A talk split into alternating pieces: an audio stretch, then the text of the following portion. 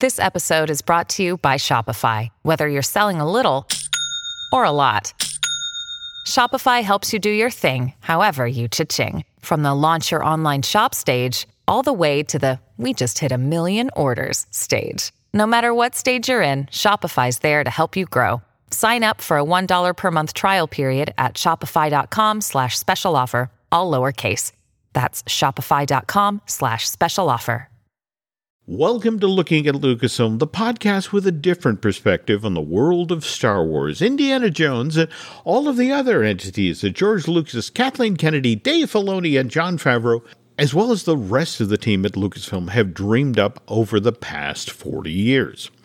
I'm entertainment writer Jim Hill, and my co host Brian Gaughan and I are recording this week's show on Sunday, December 17th, 2023. So we are a week and change out from Christmas. And you were just at uh, one of LA's bigger malls today, weren't you? Yeah, I was at the Beverly Center. I had to drop off my daughter. She's um, uh, she's at uh, Cedar Sinai. She's like uh, following a nurse and stuff. Oh, um, okay. Volunteering.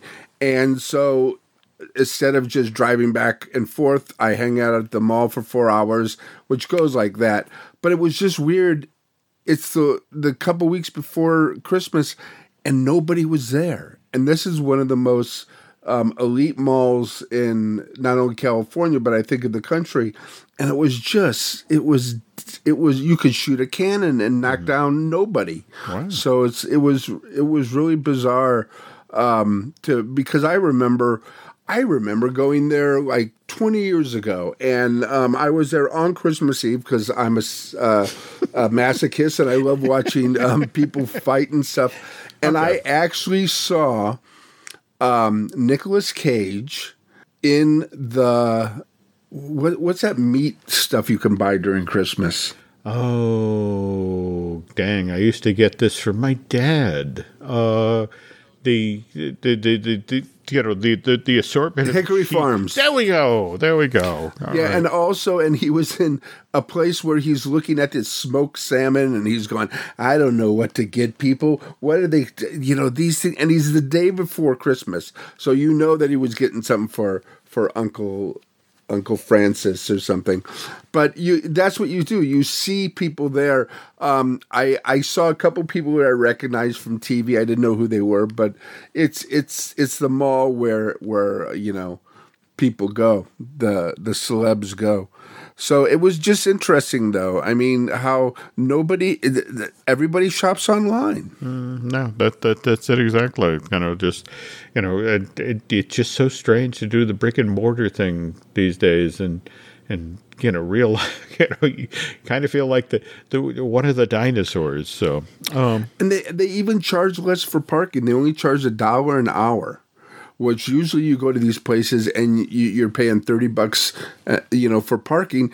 I only paid six bucks for, you know, four that, hours. So. That, that tells you a lot about what's going on in the world. Yeah. And, and speaking of, of what's been going on in the world, folks, um, look, uh, apologies for there having been no new episodes of Looking at Lucasfilm for a while, but just to cut to the chase, we had a death in the family recently. Uh, Aaron Adams, the very talented gentleman who edited all of the podcasts here at Jim Hill Media, had a heart attack on Thanksgiving morning and it sadly passed away on November 29th. And uh, look, uh, to be blunt, Aaron was a big, big part of the production of, of all our shows here. Not not to mention being my co-host on the marvelous uh, Disney podcast, and and and now uh, with Mr. Adams gone, uh, we've had to build an entirely new production pipeline. And and by the way, Eric Hersey has helped out a lot with that, so I want to be sure to give him a quick shout out. But um, look, if if we could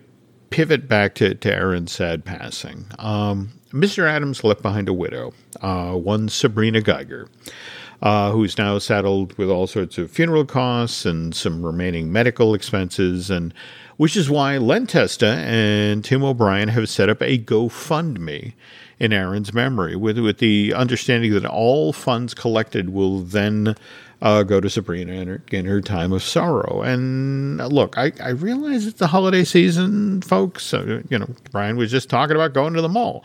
Uh, but, uh, you know, and, and look, this is a time when we typically want to spring lavish gifts on our, our friends and family. But if you have it to spare this year, well, Mr. Gaughan and I would really love it if you toss a little cash Ms. Geiger's way. Uh, by the way, you, you, can check that GoFundMe out, which has a uh, an, an obit for Mr. Adams. And not only that, uh, Len came up with a wonderful idea. We did as a uh, Bandcamp exclusive uh, a a presentation of the one of the early scripts of the American Adventure.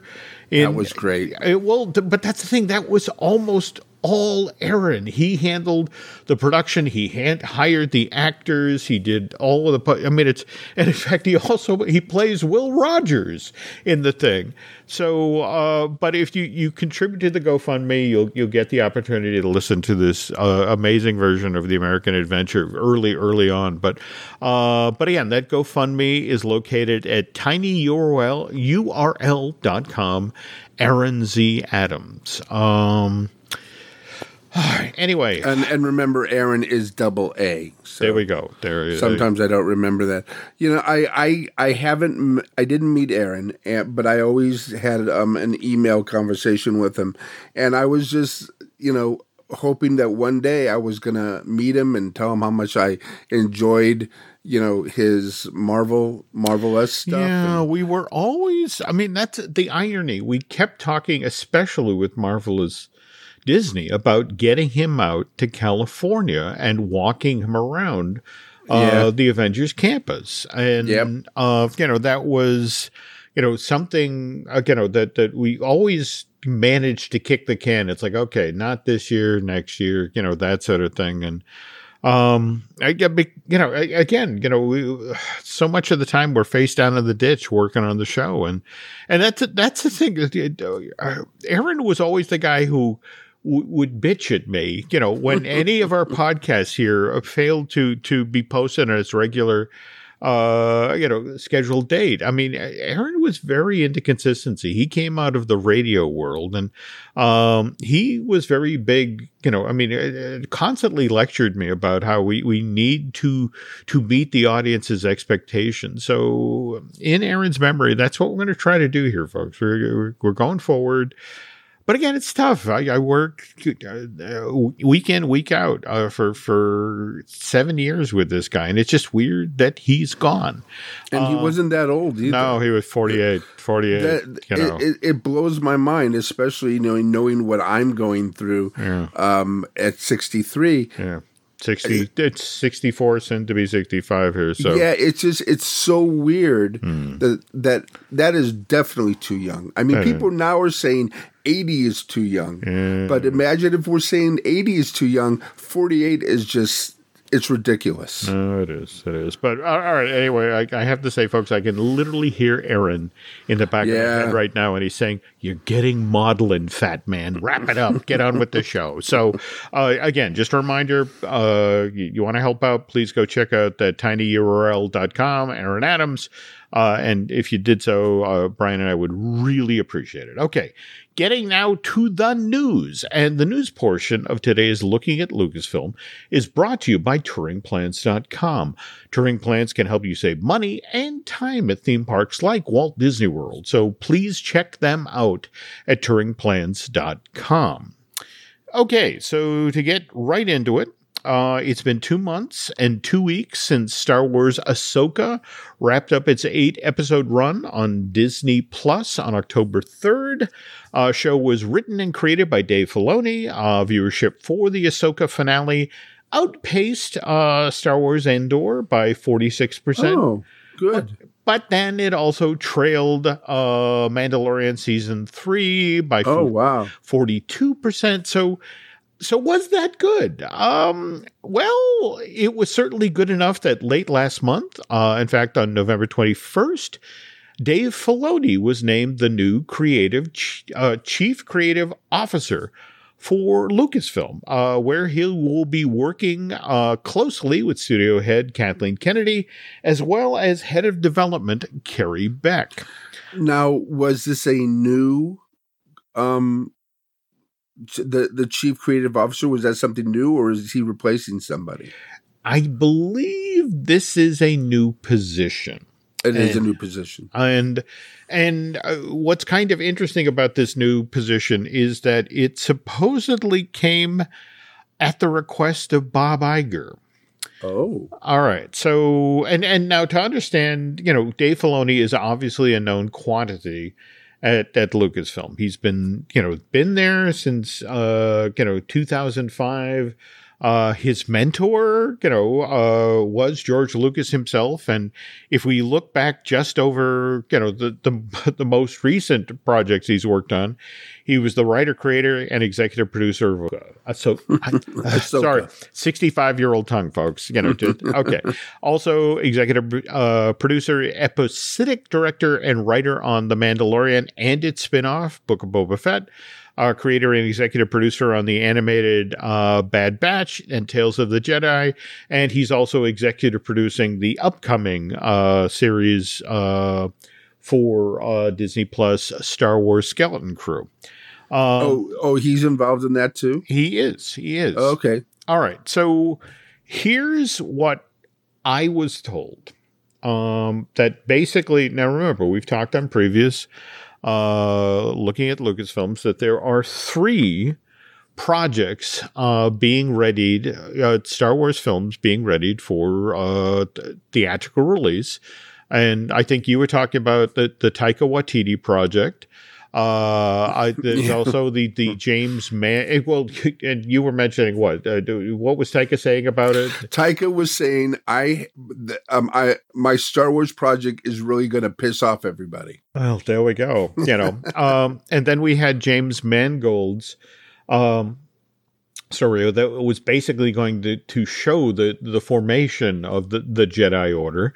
And then uh, we had the uh, the project that Daisy Ridley uh, is coming back to play Rey, where uh, she supposedly it's a story that's set 15 years after the rise of Skywalker, and has her trying to get the, you know the Jedi Order back up and running again. Um, but here's the thing. Um, uh, Iger, especially on the heels of Dial of Destiny, flaming out uh, at the box office uh, this past summer. Uh, evidently, he had a very difficult conversation with Kathleen, just to the effect of it's like, look, each of these movies is going to be, uh, you know, 175 to 200 million dollars to make at the least, and you know, I you know, and, and he stood by and watched the five years of development on, you know, the indie, the new indie movie, uh, you know, only to then have that project stumble at the box office.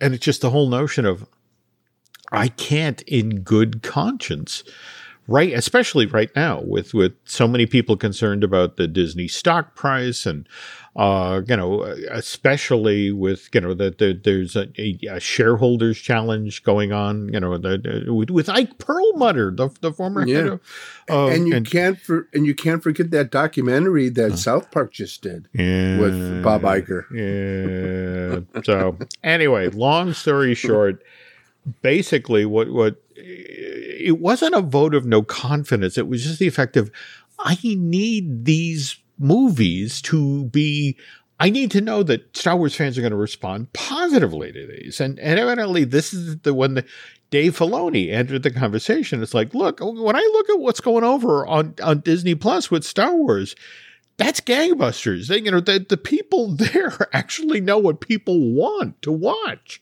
And it's like, I'm not so sure that these Star Wars movies are like that. So could we maybe get Dave in the mix? And in fact, that's the inter- the most interesting thing about you know uh, Dave spoke when he got this promotion. He spoke with Vanity Fair and mentioned that in the past on a lot of projects I would be brought in.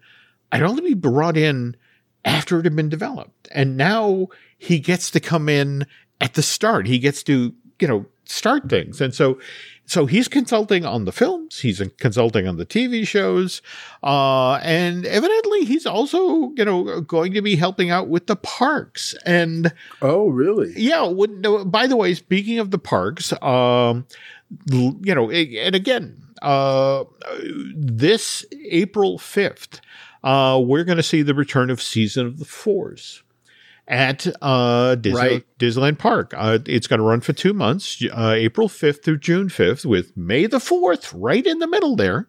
Um, but what's kind of interesting is we're going to see uh, the return of uh, Hyperspace Mountain. There's going to be the, the Star Wars themed food. Um, but what's really intriguing this time around uh, and it will also come on the heels of that brand new version of the Star Tours ride film, uh, which, by the way, will feature Ahsoka and Boba Fett and Mando and Baby Yoda. Um, oh, this now are are the, this is being worked on right now? Yeah, yeah. So okay. you know, uh, so the notion is that starting with this, I mean, we saw we've seen a little of this over the past two years or so. I mean, remember, uh, what is it? Mando and Grogu uh, started appearing in Disneyland in November right. of, of, 2022, and well, they, the, yeah, but uh, before it was um, mm-hmm. Boba Fett and um, and uh, what's her name? Uh, yeah. Oh, uh, Fennec Shand. Uh, Fennec you're Shand. right. Uh, so May of that year. First, yeah, yeah, and then mm. um, Boba Fett. Then then uh, the Mandalorian and mm. um, Baby Yoda, and then ah- Ahsoka, right? Well, yeah, that that I, I, I, Ahsoka began appearing in the parks in August of this year, and then the month after that, we got uh, the Hera Syndulla character in Chopper started. But but this is the right, thing, right, right, right. We are supposed to start seeing uh starting with season of the force these characters out in force uh, okay. and and mind you, Mando and Grogu started p- appearing at Walt Disney World in March of this year, but with the closure of Star Wars uh, Galactic Star Cruiser, that evidently that's now kicked open the door to the effect of, okay, so Boba, we can do whatever we want we now. in Florida. So okay, um, now, um, so the way this is being described in house is not exactly a course correction because that might reflect badly on Kathleen Kennedy and Carrie Beck. But it's it's more to the effect of we're making going to make a concerted effort to give Star Wars fans what they actually want. Um, now, the downside of that is that James Mangold, um, and it did, I, I, I'm not going to lie, I'm not happy about this news. Um, uh, because you know, uh, face it, uh, Indiana Jones and the Dial of Destiny started as a project that Steven Spielberg was going to direct, and then what? They had built thirty million dollars worth of sets, and then Steven decided, yeah, I don't want to do this, you know, and and so James inherited a lot of, uh, you know, a project that had a lot of working parts that you know, frankly, he couldn't make the calls on. Um, but and this is how Hollywood works.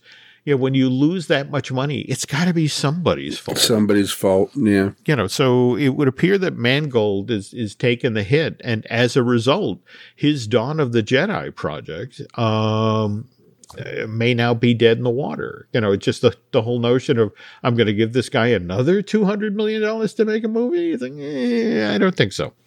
Um, yeah, but that doesn't make sense. I mean, you know, there was, I mean, Mangold was the director and he did write it, but still, wasn't there too many cooks? Oh, the, type the, of thing. There were the, there were battalions of chefs coming because everybody room. said we yeah. need this. You got to make sure this. We got to get rid of this. Da da da da da. And and and then it turned into this. You know, it wasn't incoherent. Have you were you able to see it yet? I was supposed the, the, the, reason that Brian is asking me this is I promise, I promised ahead of recording this show uh, that I would finally sit down and watch Dial of Destiny because it's it's finally become available on on on Disney Plus, and I, I I have to tell you, real life reared its ugly head. You know, it was Yes. like Yeah, you know, it's like know- yeah. it's the holiday season. Somebody had to do the laundry. Somebody had to vac- vacuum the house, and and that's it. The, the two and a half hours I needed to do that this afternoon evaporated. my- But when we finish tonight, you In know, two weeks, we'll talk about it. do it two week. I will watch it tonight, and in fact, I, I I will watch that, and I still have to watch the last two Doctor Who uh, specials with David I, Tennant. oh God! You know. the, the, last one is brilliant. Okay. It's so brilliant. I was cheering, and Devin was telling me to shut up. uh, don't know. I, I have to admit, the first one it was so so liked it, yeah. lovely to see the Doctor wonderful. and Donna back together, and and it Wait till you see him with Bernard, um, the the I- grandfather. I. I, I have to admit, I, you know, again, I have not watched episode two, but I Yeah. did, I did seek out that clip just because, you know, it just, and, and again, it, it's somebody who, uh, I, look, David Tennant was my doctor. He was the one I, who got me on board. Did I ever, ever tell you this story? No, Uh, no. Okay. Um, we are uh, literally, it's Christmas. I want to say 2007, 2008 and we have just come home from you know visiting my parents and you know and you know how you you do that thing? It's just before bed and you know you flip on the television and you oh, just looking for 10 or 15 minutes worth of something to you know to, to, all right you know i i why you know uh, just you know i'm home i'm settling in i'm going to bed.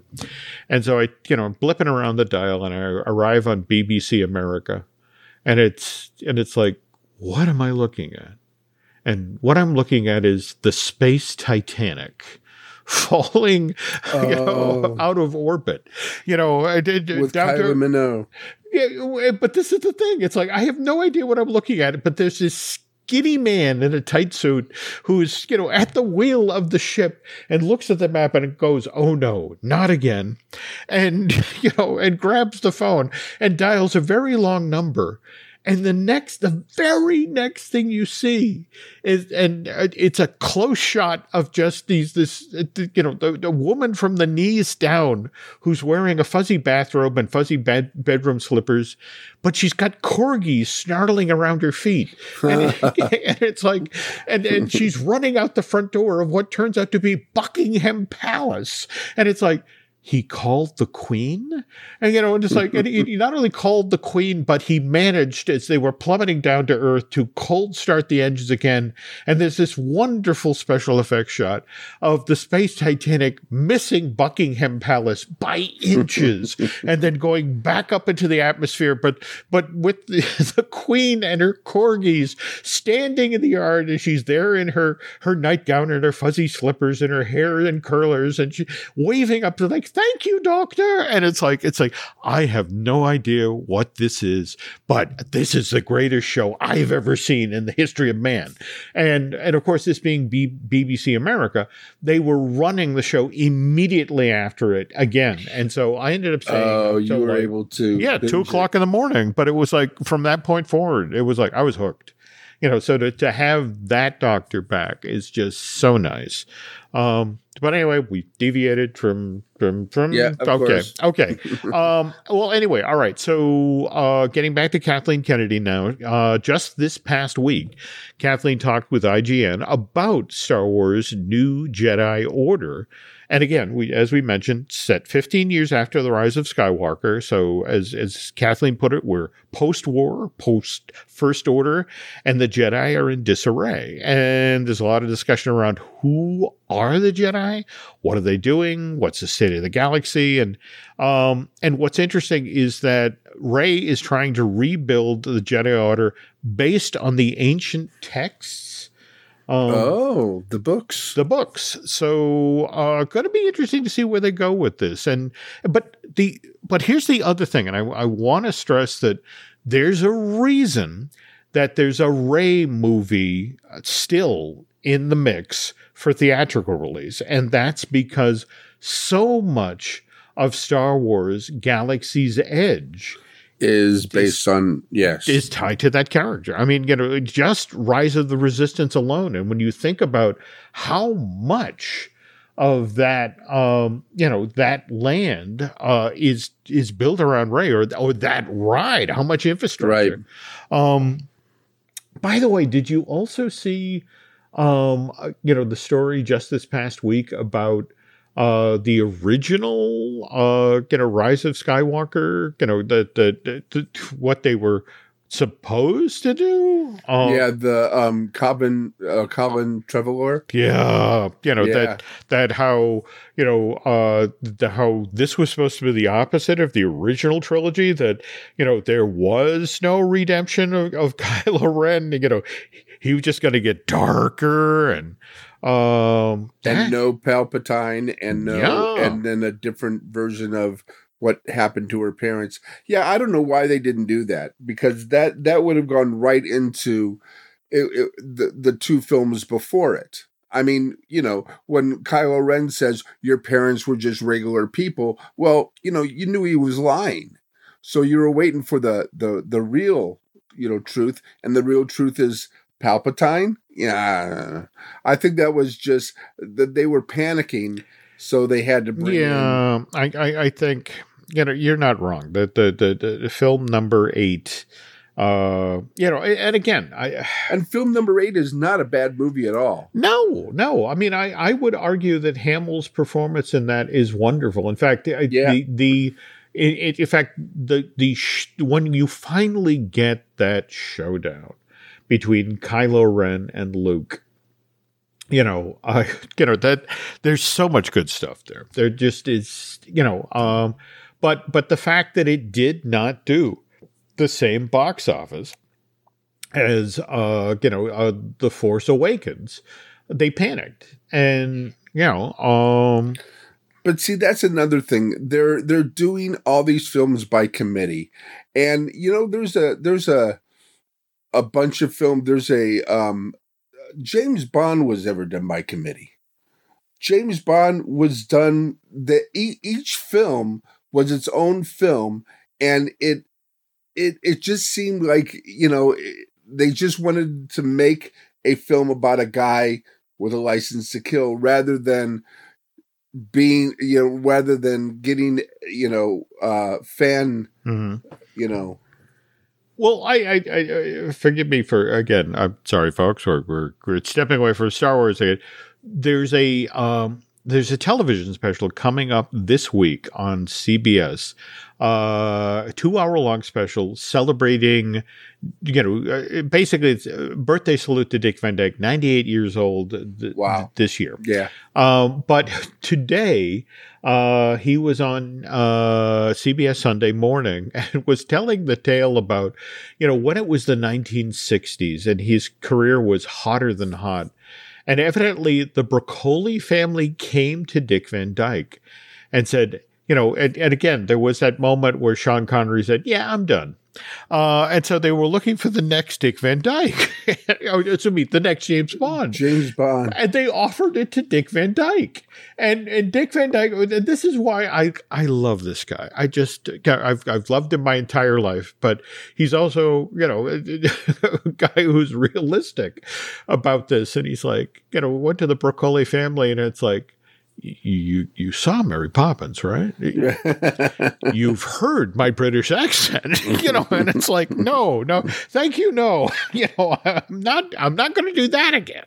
Uh, but yeah, that uh, anyway. Back to uh, all things Star Wars. It's like, look, um, here's what we know is definitely coming. And again, part of this is because Dave Filoni is now the chief creative officer uh, at Lucasfilm. Okay, uh, right at this point, season two of Ahsoka, not Osaka, sorry, uh, is a lock. Uh, but that's largely because they need to do that to set up the Avengers like movie uh, where all of the Star Wars Disney Plus characters, uh, Ahsoka, uh, you know, uh, Boba Fett, and Mando, uh, get a film where they take on Thrawn. So, you know, that much we know is coming. Also, interesting bend on this, and I, I, wanted to get your thoughts on this, Brian. There's actually also serious thought about if we're going to do stuff to try to make the Star Wars fans happy, it's time now to move Star Wars back from a December release date to a May release date. So. Yes, absolutely, one hundred percent. May twenty fifth. Okay, that that's I I agree with that mm-hmm. because first of all, these are summer films; they are not winter films. Second of all, now you don't. I mean, this is something that may or may happen, but you don't get any nominations anymore. Yeah, because it. they're they're just thrown away at the at the very end. And I know it's all about the money and it's not so much about the awards, but still. But the main thing is it was something to look forward to when school got out.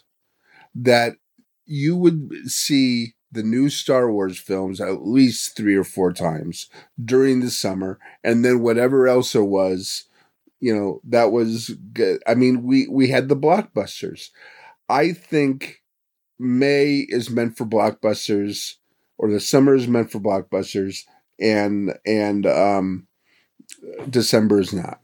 Okay, you know, I mean, I, I, what's interesting is when you talk with the folks at Disney, they were you know, it was more to the effect of we want to open this in December because we want that week between Christmas and New Year's when the kids are home and, uh, you know, and, and, you know, it just, uh, you know, so many films had done so well in that spot. Uh, and let's not overlook the fact that, you know, at that point, Marvel, uh, you know, that's where they wanted to drop the, the Marvel event films like, you know, Endgame and Infinity Wars. So, Okay, now just to stress here, folks.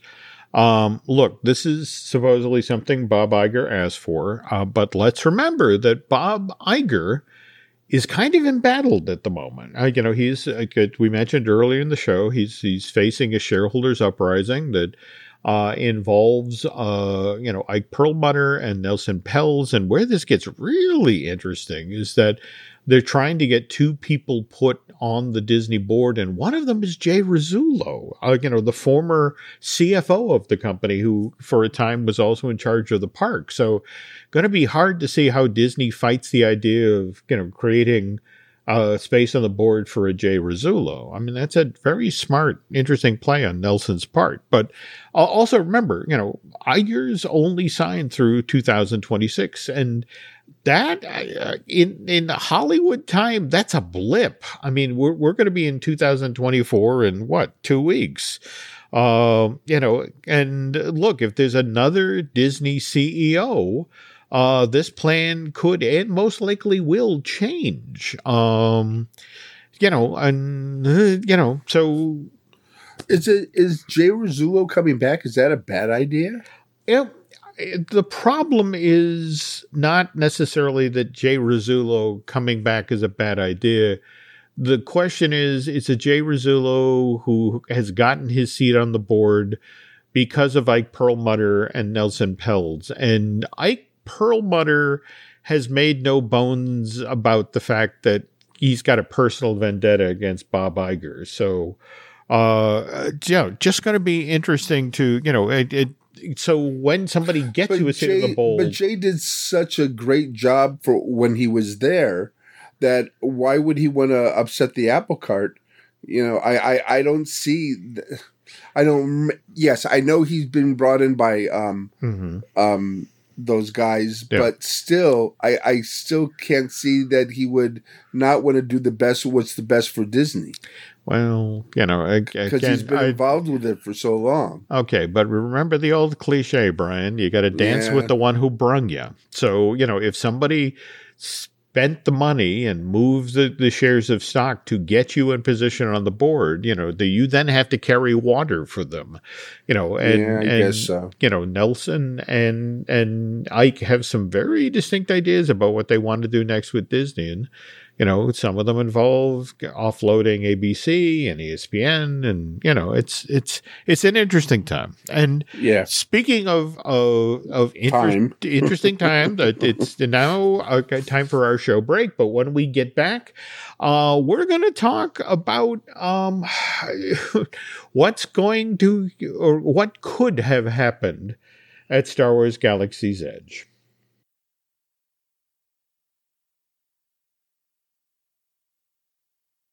And we're back. Um, okay, uh, before we get started here, Brian, you wanted to talk uh, for a little bit about uh, Rebel Moon, and I, I think the phrase right. you used was the, the bullet we dodged. You know, yeah. so. there is well, Zack Snyder has just come out with his Star Wars film, which he had brought to to Kathleen. No, no, not. I think he brought it to George um, before George sold it, and uh, he he you know he was doing publicity for it, and he says it's you know it goes back to the the Japanese cinema and and things like um, Seven Samurai, etc. So the movie came out and it got a beating from the critics. Audiences like it. Audience gave it 85%. Critics gave it 20%. Now, my theory on this is criticism is anybody with a typewriter, not mm-hmm. even a typewriter anymore. Yep. It's people who want to prove that they're smarter than everybody else when it comes to film.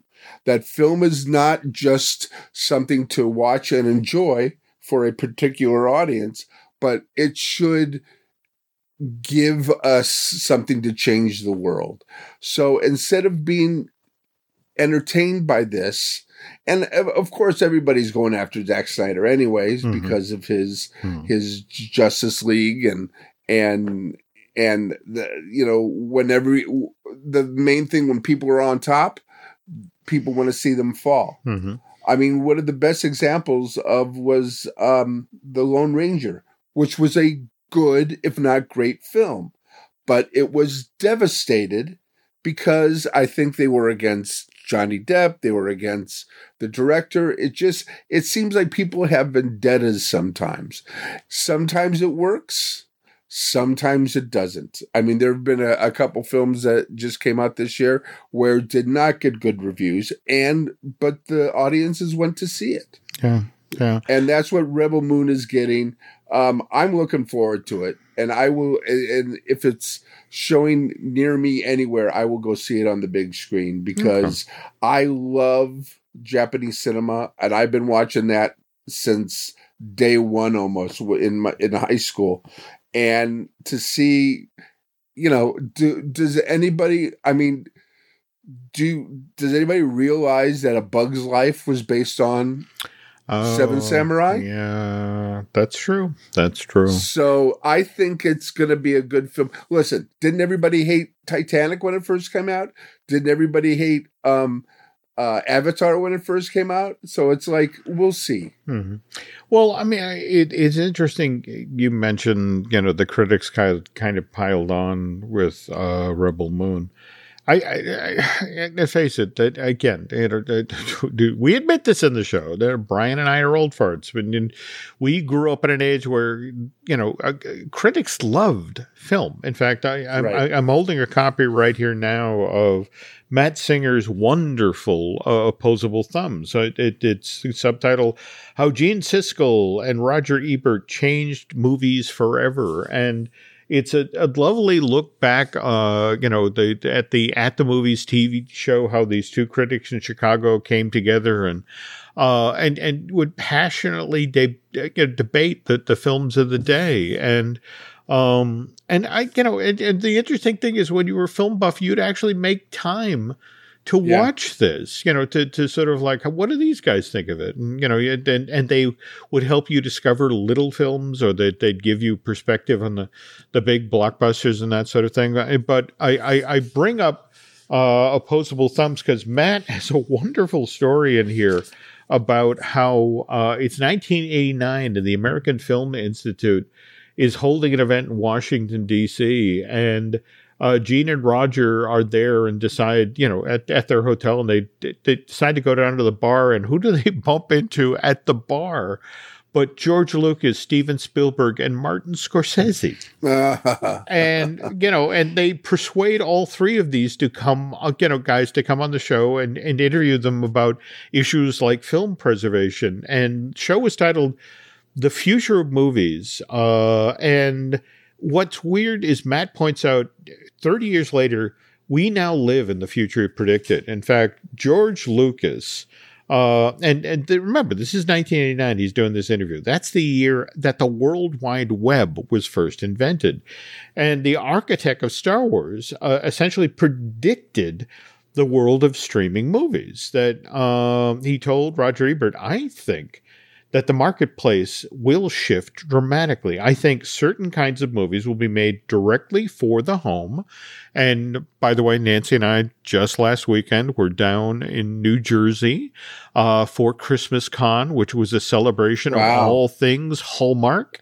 Uh, and uh, you know, I, I, I will tell you, Brian, Saturday morning, uh, we're driving to the New Jersey Expo Center and we passed a line of 300 cars that didn't know you could get into the expo center from the back you know and it was just one of these things where it's like holy cow look at that crowd but anyway um okay uh, no, i just have to have one question because yep. i love going to um mm-hmm. conventions mm-hmm. and stuff like that yeah do people cosplay at this event at this convention uh, there are a lot of Christmas sweaters, if that's what you're asking. Uh, you know, I mean, that's the thing with the, I, you know, uh, you know, all the Hallmark hunks were there. In fact, you know, uh, you know, Nancy visited with her favorite Tyler Hynes a multiple times. Oh, really? Was yeah. he there? He was there. You know. Uh, well, you know what? This year has been an outstanding year for Christmas movies on Hallmark.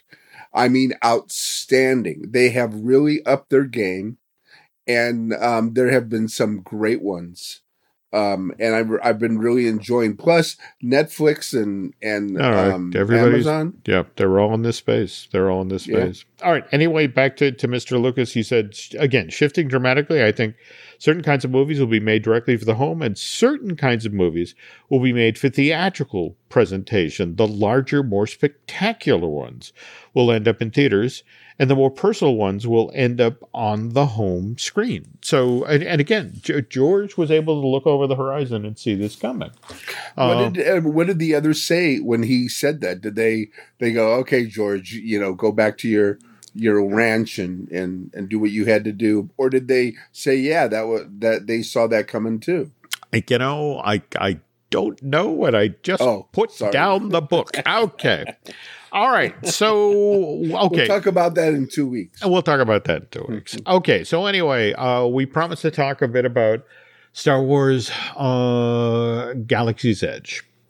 And um, face it, you know, what's interesting about when Star Wars Galaxy's Edge got announced in 2015, um, you know, Disney made a very big deal about, you know, we, this is our most highly themed land we've ever done, you know, and, and let's be honest here, uh, uh, one of the reasons they did what they did is that Universal had done so much spectacular work with the Wizarding World of Harry Potter uh, you know, that just you know that that that had set the new gold standard for a recreation of a film environment, and Disney was determined to okay, you guys did this, wait do you see what we do?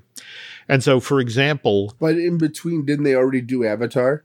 Uh, yes, but you know that that's the other interesting thing about this that, um, you know we we were just uh, this most recent trip. Uh, myself, Len, and Jim Shull uh, spent you know some time in Animal Kingdom and went down to uh, to Avatar, and, and, again, you know, a good amount of people headed down that way.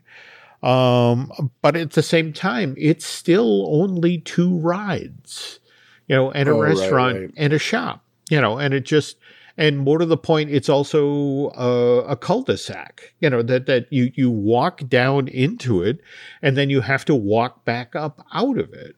Um, mm-hmm. You know, it's it in a lot of ways. It's it's a land that's got uh, issues. You know, okay. uh, and and and there are a lot of creative decisions that, to be honest, that have come back and bit them in the butt. I mean, for example, uh, the Na'vi River adventure uh, you know, Joe Rohde made the decision when this attraction was being developed. He wanted intimate. He wanted, you know, that's why, for example, there's only four people in each boat. You know, it's like this was going to be a, a genuinely intimate experience. Downside is that when you have a four passenger boat, uh, you have a two hour long line most days you know, to get on on your your your four passenger boat and and to then have the ride basically be over in three minutes. People are like, "What? I spent two hours to stand in line for two, you know for a two minute long boat ride?" It's like, eh. um. Anyway, to, to, get back to, to to Galaxy's Edge, I mean, it, it, no expense was spared, and you know, and and they they leaned into the details. I mean, I, I remember talking with the Imagineers how they they actually contacted uh, Lucasfilm's archives to get R2D2's you know to find out what the tread pattern was for R2D2 so they could then as they were pouring the concrete for the pavement create what looked like droid tracks running through the land. And not only droid tracks but it's like specifically R2D2's droid tracks leading through the land. Because that was the other thing. There were going to be all of these droids running around. It was going to be a very active space. And you can look at the concept art that was released early on and you see multiple droids out in the land. And um, those got cut. You know, uh, and and now of course we talked on uh, our most recent looking at Lucasfilm about the BD one droids. Uh, they were doing the test back in October of the the trio yeah, but that was Disneyland. Um, uh, you know, and and the problem is each of them needs a handler.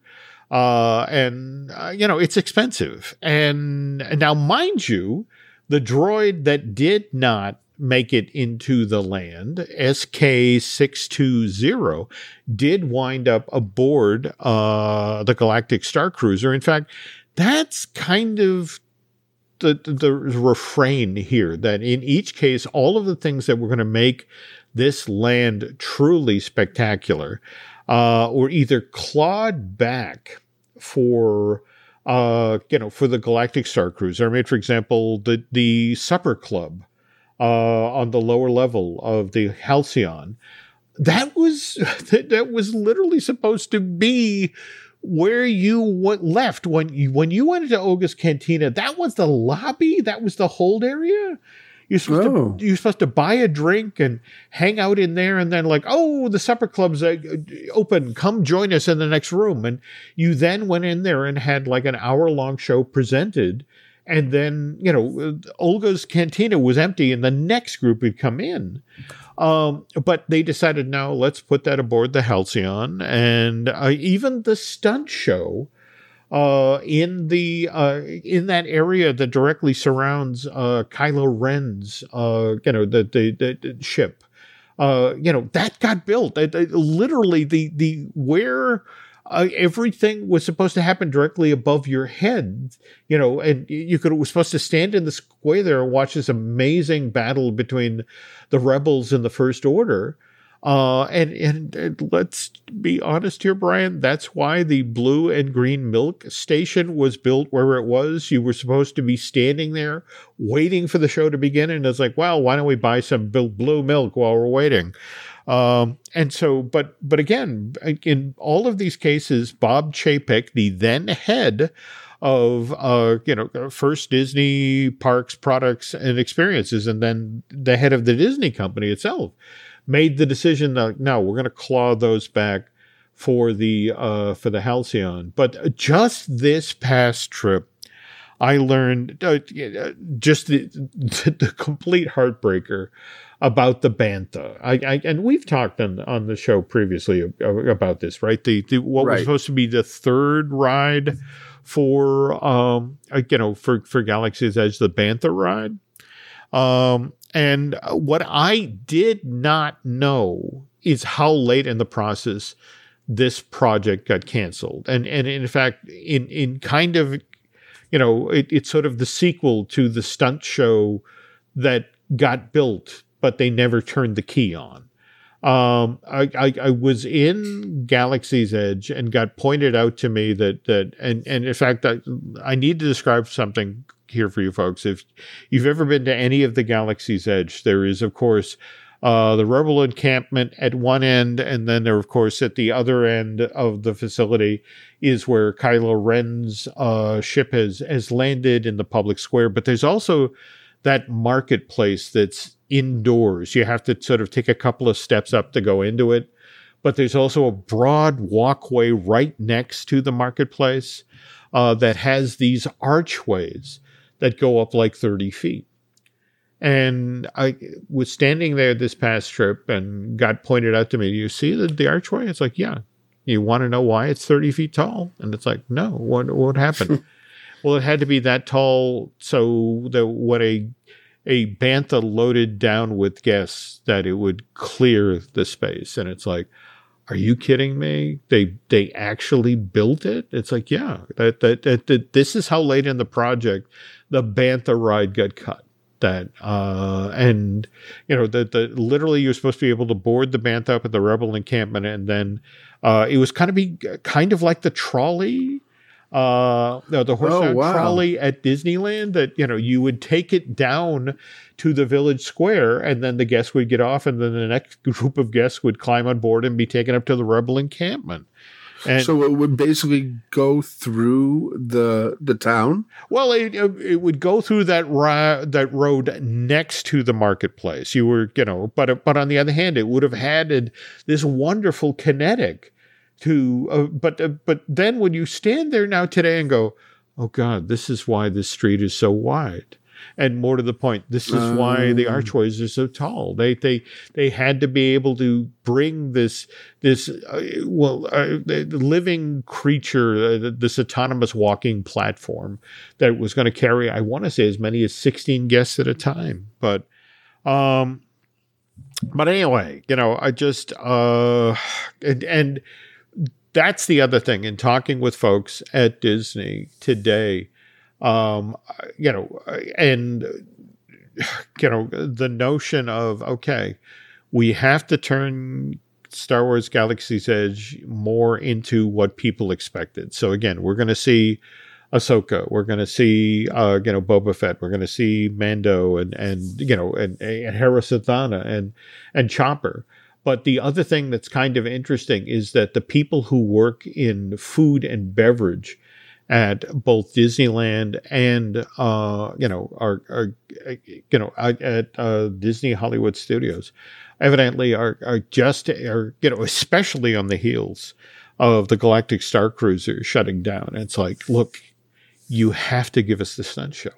You know, you, look, the facility's built, and more to the point, you know, in, on both coasts, on, the, the, facilities uh, well, are. Well, it's more about the fact that remember this is food and beverage that's making the request. That it's like, look, oh, if okay. we had that show in there, you know, we spent so much money developing blue milk and green milk, and that we would actually sell stuff you know, right now, I mean, it's it's kind of embarrassing. You go into the park and they have this this three turn queue built, and I have never seen more than two and three people at a time now standing in that line because it, it's the whole notion of the people, the early adopters, you know, were like, yeah, I had it. It's blue milk. I'm never having it again.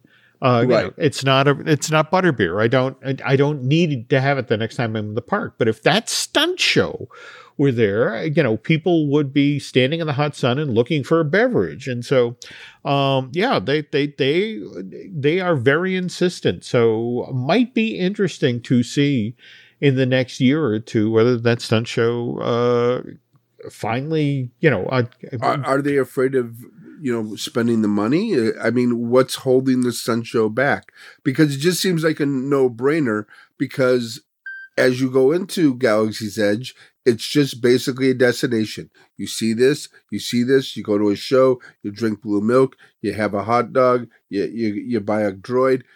If they had a stunt show, then it would be a destination to where you'd you'd go there and and and and face it, there's not a lot of live shows like that anymore. Well, Universal got rid of theirs. Well, but remember, Universal is also, uh, uh, especially in Hollywood. I mean, you know that that how long has Waterworld been running? And well, that Waterworld, but I remember the the. the oh yeah, Cowboy Sun show. Yeah, the the Wild Wild West show. My, yeah, yeah, yeah. No, that that that was great fun. I, I all right. Just one last little piece of the puzzle here. Um, the hesitation about bringing back the original uh, version of the Sun Show, which would have keyed off of Kylo Ren, uh, is this very thing. You know, we're just going to circle back to the whole Dave Filoni thing. The notion that you have a new creative officer, and you have a Bob Iger who's saying people like those things that are done on Disney. Plus, and the notion is, well, if we're going to do a stunt show, and we know that you know uh, Thrawn is our big bad. You know, you know, do what's the point of of investing in a you know or resurrecting a Kylo Ren show when uh, you know, in just a, a couple of years, we're going to have a, a, giant theatrical release where Thrawn is the big bad, and he's doing, he's battling with Ahsoka and Boba Fett and and Mando uh, you know, if if those are the characters we're bringing into the land, shouldn't we retool our stunt show? Oh, that would be terrific, yeah. especially if you see a a um a, a baby Yoda in full Mandalorian armor. that could be cool.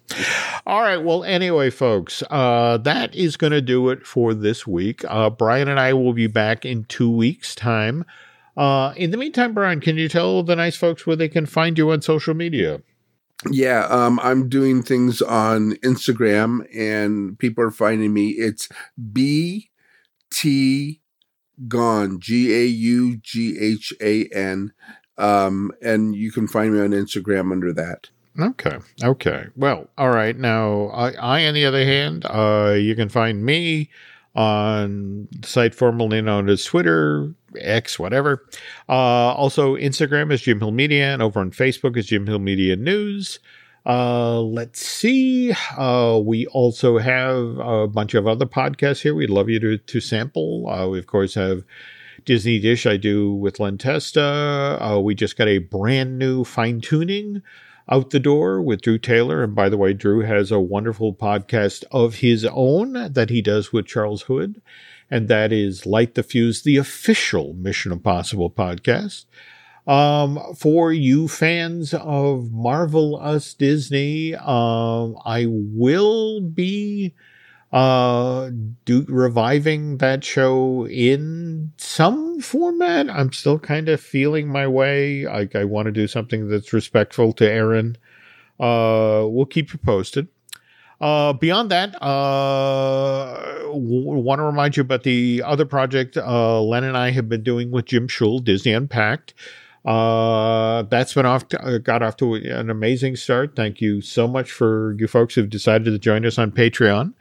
Uh, and we, this month, uh, we have uh, an amazing show about Disney MGM. Uh, that was one of the first projects of size that Mr. Shull worked on when he came uh, to work to Disney in the, the late 1980s. And uh, next month, January 2024, we have a an in depth look at Mickey's Birthday Land uh, from cool. '88. So.